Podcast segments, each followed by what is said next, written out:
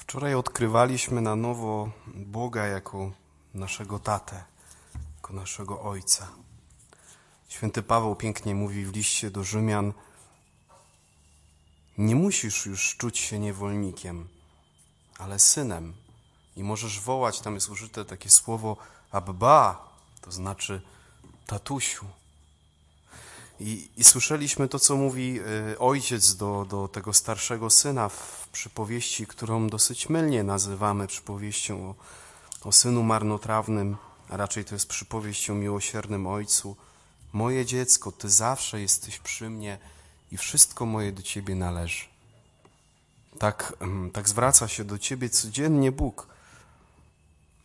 I dzisiaj chciałem zacząć od tego, żeby was bardzo mocno zachęcić do tego, żebyście się nie bali takiej postawy dzieciństwa wobec Boga.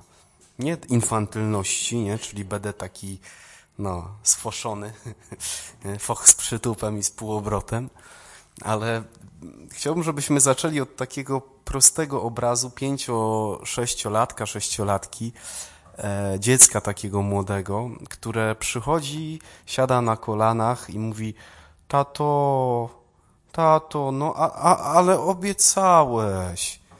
I nawet jeżeli ten tato ocyganił to dziecko, w ogóle rasistowskie słowo, nie powinno się tak mówić, oszukał to dziecko, nie wiem skąd w języku polskim takie, no, no fuj, oszukał to dziecko, to znaczy gdzieś tam coś obiecał temu dziecku, żeby to dziecko e, się uspokoiło, spacyfikować, nie, nie, i tak dalej. Można gruszki na wierzbie obiecać, jak to się mówi ale, ale nawet jeżeli je oszukał, to widząc ten wyraz twarzy i tu, no ta, to no, no, no, ale obiecałeś, to, to w sercu takiego taty, ziemskiego taty naprawdę coś, coś się porusza i, i Bóg jest Bogiem obietnic.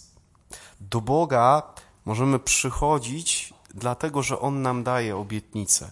Wczoraj odkryliśmy właśnie to, jak ojciec mówi: Wszystko moje do ciebie należy. To znaczy, ja nie jestem skąpy w dawaniu, ja chcę Ci dać wszystko, całego siebie. Dorastasz przez całe życie ziemskie do tego, żeby mieć mnie, w cudzysłowie, mieć mnie bardzo specyficznie, na wieczność, na zawsze, żebyśmy się złączyli i żeby nas, nas, nas już nic nie rozerwało. Ale trudny język ten polski. I my możemy bazować na tym, jakby podstawą naszego zaufania do Boga są między innymi obietnice, które On nam daje. Nie wiem, czy kojarzycie historię Abrama, który stał się Abrahamem. Dwunasty rozdział e, Księgi Rodzaju. Sięgnijcie sobie w lekturze osobistej. No, czasem warto odkurzyć Biblię. Pan rzekł do Abrama: Wyjdź z twojej ziemi rodzinnej i z domu twego ojca do kraju, który ci ukaże. Uczynię bowiem z ciebie wielki naród, będę ci błogosławił i twoje imię rozsławię. Staniesz się błogosławieństwem. Będę błogosławił tym, którzy tobie błogosławić będą, a tym, którzy tobie będą złorzeczyli, ja będę złorzeczył. Przez ciebie będą otrzymywały błogosławieństwo ludy całej ziemi. Jest absolutnie niesamowita rzecz. List do Hebrajczyków i list do Rzymian mówi bardzo jasno: przez wiarę jesteście dziećmi Abrahama. To znaczy, że ta obietnica wypowiedziana wiele set tysięcy lat temu, ile to było? Trzy tysiące lat temu, ksiądz Łukasz? Wiele set przecinek tysięcy lat temu, to tak, no o to chodziło. No, tam nie, nie widać było tego przecinka. Y, że ta obietnica jest wciąż ważna. Ale zobaczcie, do czego Pan Bóg przez tą obietnicę zaprasza mnie, nowego Abrahama, ciebie, nowego Abrahama. Do tego, żebyśmy nie bali się, zanim zrobić kroków nieznane. Teraz już wiecie, dlaczego papież Franciszek dwa lata temu na Światowych Dniach Młodzieży powiedział: Proszę Państwa, wstajemy z kanapy, ubieramy buty wyczynowe, bo to jest głęboki sens tego, co zrobił Bóg w historii Abrahama. Abrahamie, ty masz 75 lat, bo mądre głowy mówią, że on miał 75 lat, jak przyszedł do niego Bóg nie miał syna, nie miał potomstwa. W tamtym czasie to było postrzegane nawet jako forma tego, że Bóg o nim zapomniał, że nie błogosławi mu. I mówi, ty stary człowieku, przyzwyczajony, mający już swoje ścieżki, swoje schematy, czy umiesz za mną pójść w ciemno? Ja chcę Ci błogosławić, obiecuję Ci, będziesz miał potomstwo tak liczne jak piasek na brzegu morza, jak gwiazdy na niebie. Dam Ci piękne życie.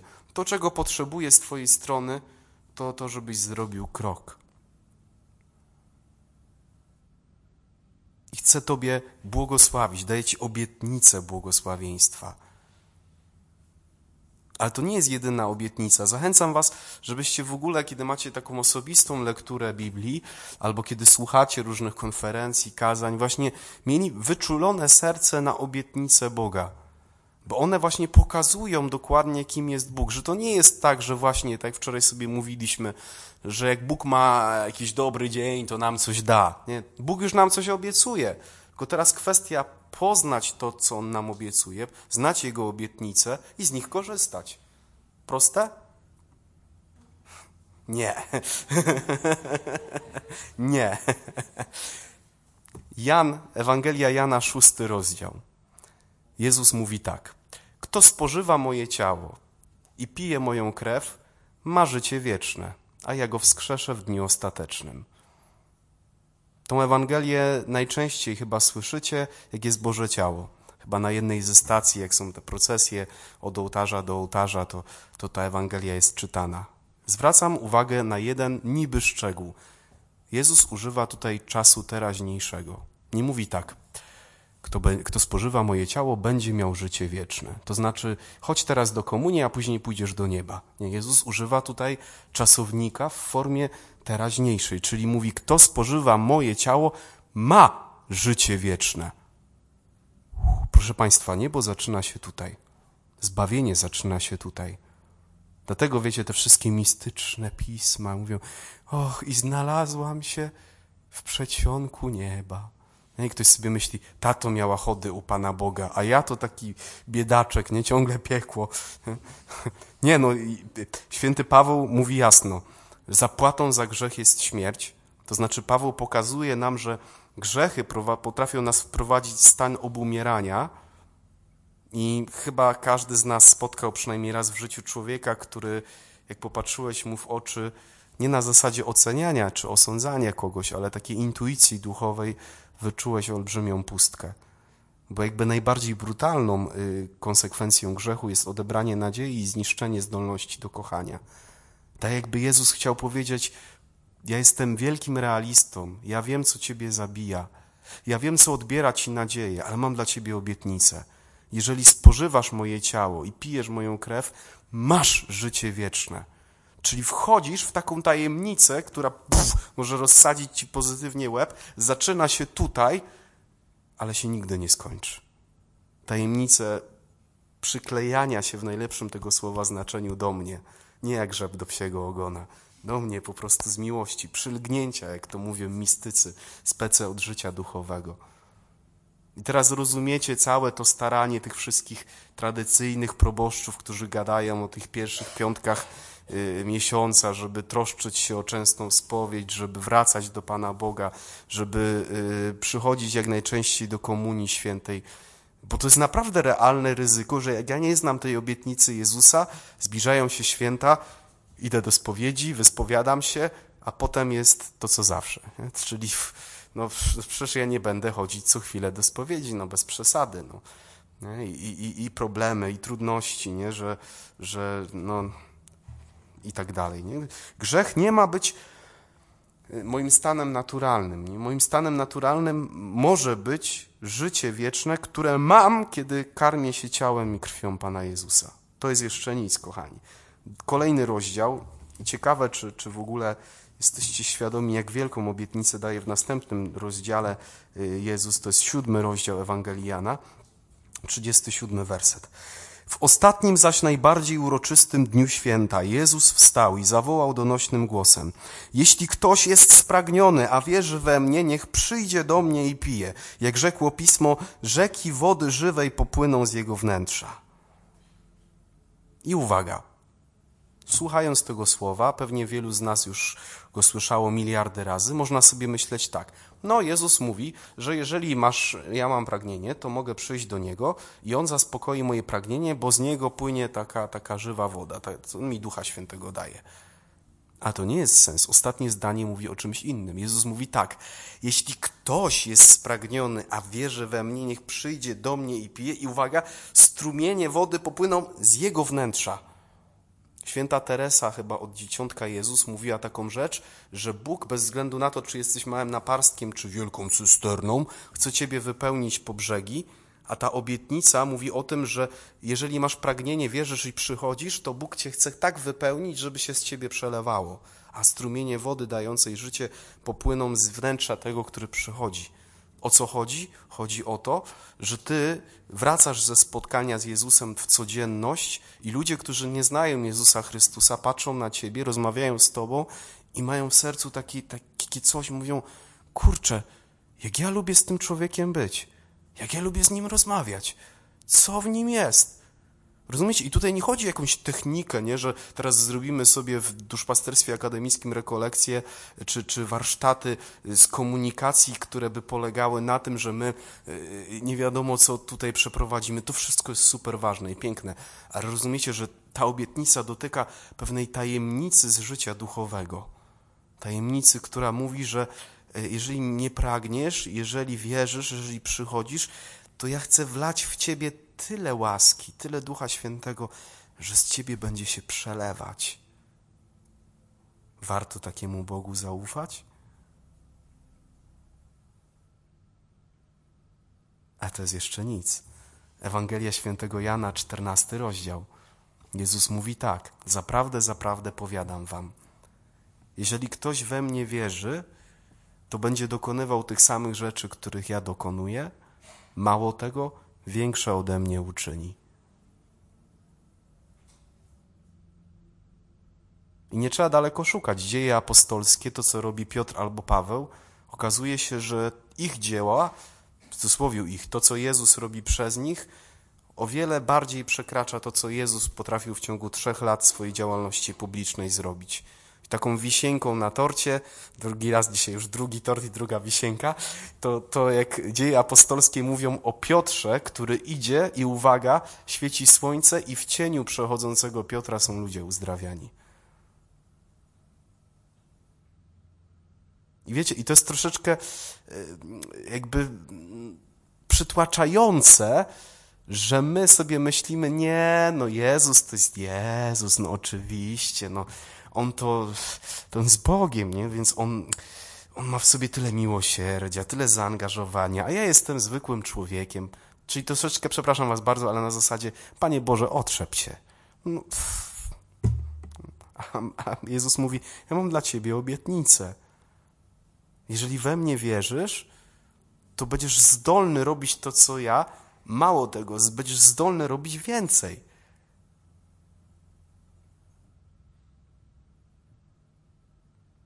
Później jeszcze są te obietnice związane z tym, jak Jezus mówi, jeśli dwaj y, spośród was będą o coś zgodnie prosić, dane im będzie. Gdzie dwaj albo trzej zgromadzeni są w imię moje, tam ja jestem. Są bardzo konkretne obietnice, które słyszymy. Święty Paweł mówi nam w dziesiątym rozdziale listu do Rzymian, jeśli ustami swymi wyznasz, że Jezus jest Panem i w sercu wierzysz, dostąpisz zbawienia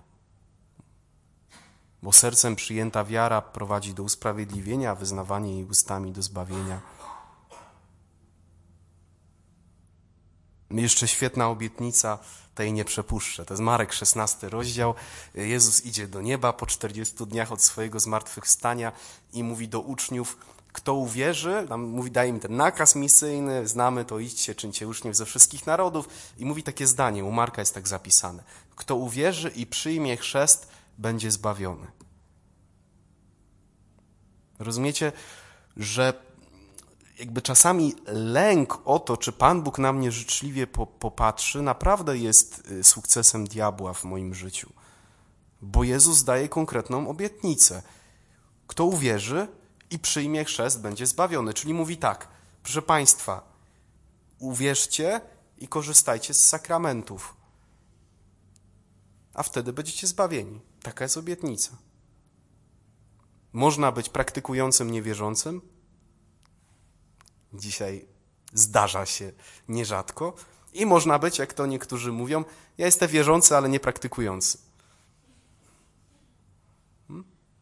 A Jezus mówi, kto uwierzy i przyjmie chrzest, czyli wiara i sakrament, będzie zbawiony.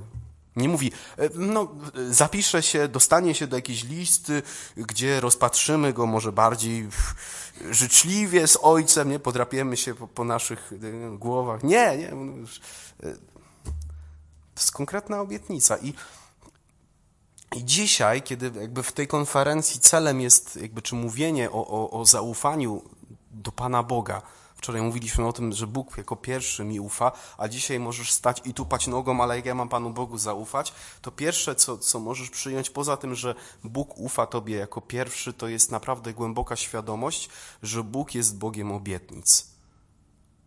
I, i te obietnice są niesamowitą przestrzenią do zaufania Mu. Oczywiście, wracam do Abrahama, zostawić swoją strefę komfortu, po prostu dramat. Jutro będę też o, czym, o tym więcej mówił w kontekście zaufania do, do drugiego człowieka. Ale żeby nie było tak, jak ja chcę, no nie, no musi być tak, jak ja chcę. A Pan Bóg mówi, nie musi. I nic ci się nie stanie. Nic ci się nie stanie. Genialny przykład jest tego zaufania w tej scenie, jak uczniowie są na jeziorze, jest kiepska pogoda, jest noc, Jezus się modli na górze, w pewnym momencie widzą jakąś zjawę na tafli wody. I święty Piotr, jak to on, choleryk, nie? Z, z łodzi krzyczy: Panie, jeśli to ty, to każ mi przyjść po wodzie. A Jezus mówi, nie, nie mówi, stuknęło cię, wystawiasz Pana Boga twego na próbę. Jezus mówi: Chodź, Piotrze.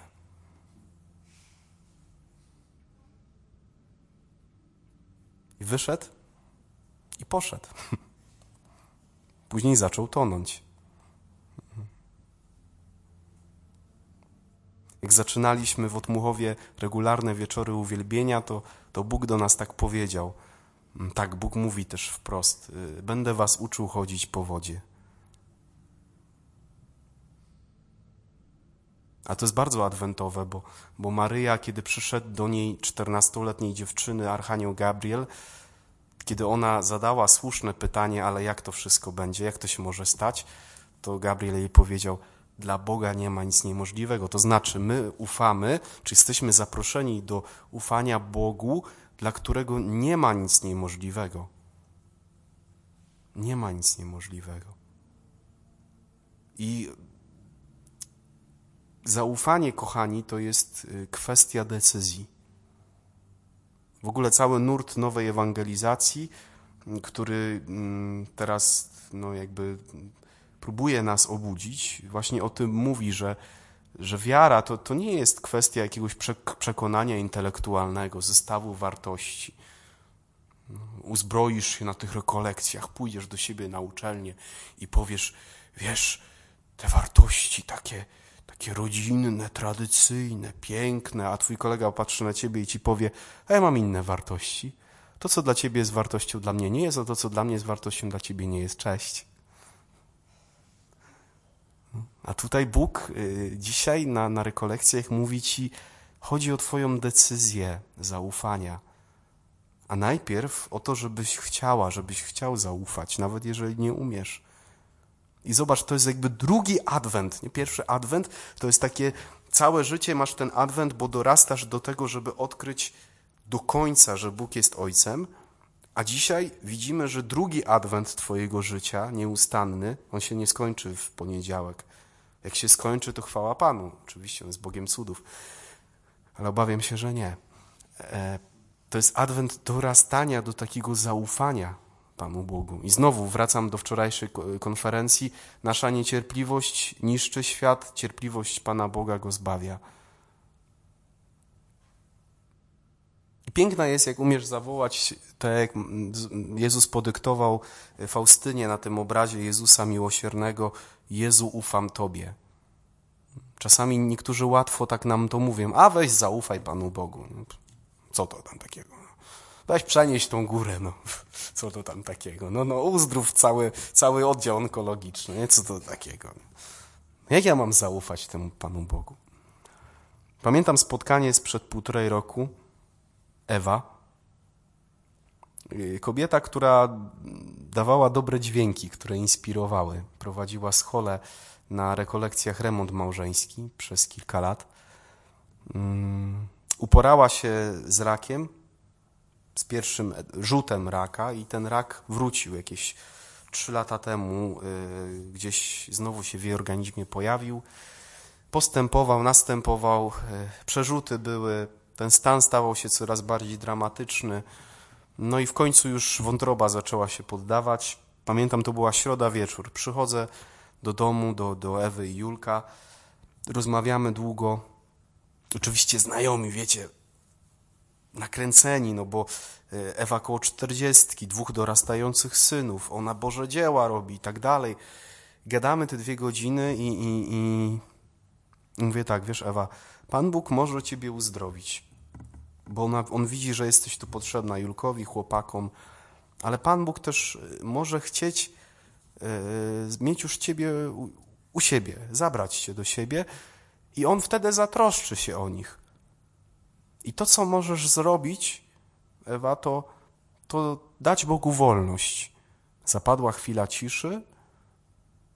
Ona patrzy na mnie i mówi tak: Proszę księdza, i to jest właśnie najtrudniejsze dać Bogu wolność, bo ja całe życie chciałam mieć wszystko pod kontrolą.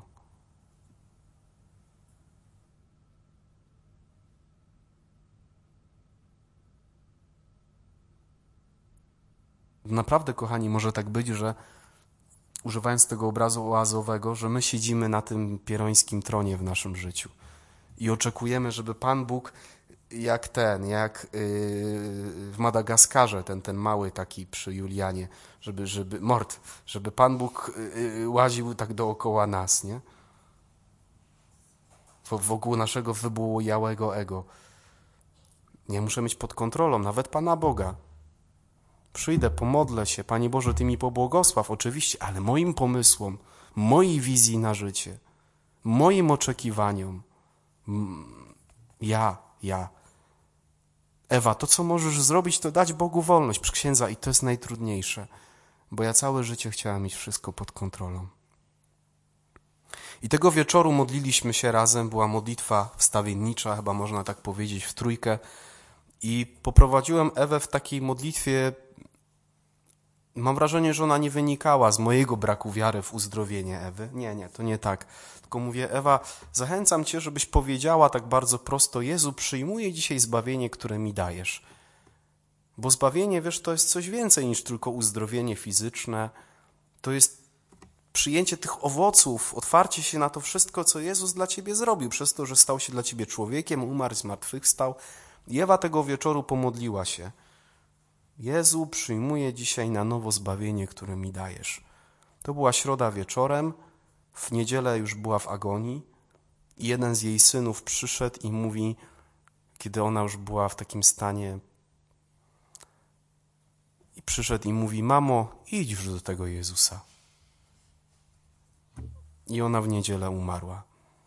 Spotykam po pół roku Julka i Julek do mnie mówi: Kurka ile ja rzeczy zawalam, a one są załatwione. Normalnie, słuchajcie, takie świadectwo, mówi, kurczę, no Ewa z, z tamtej strony życia dalej się troszczy. Po prostu ja patrzę i mówię, ło.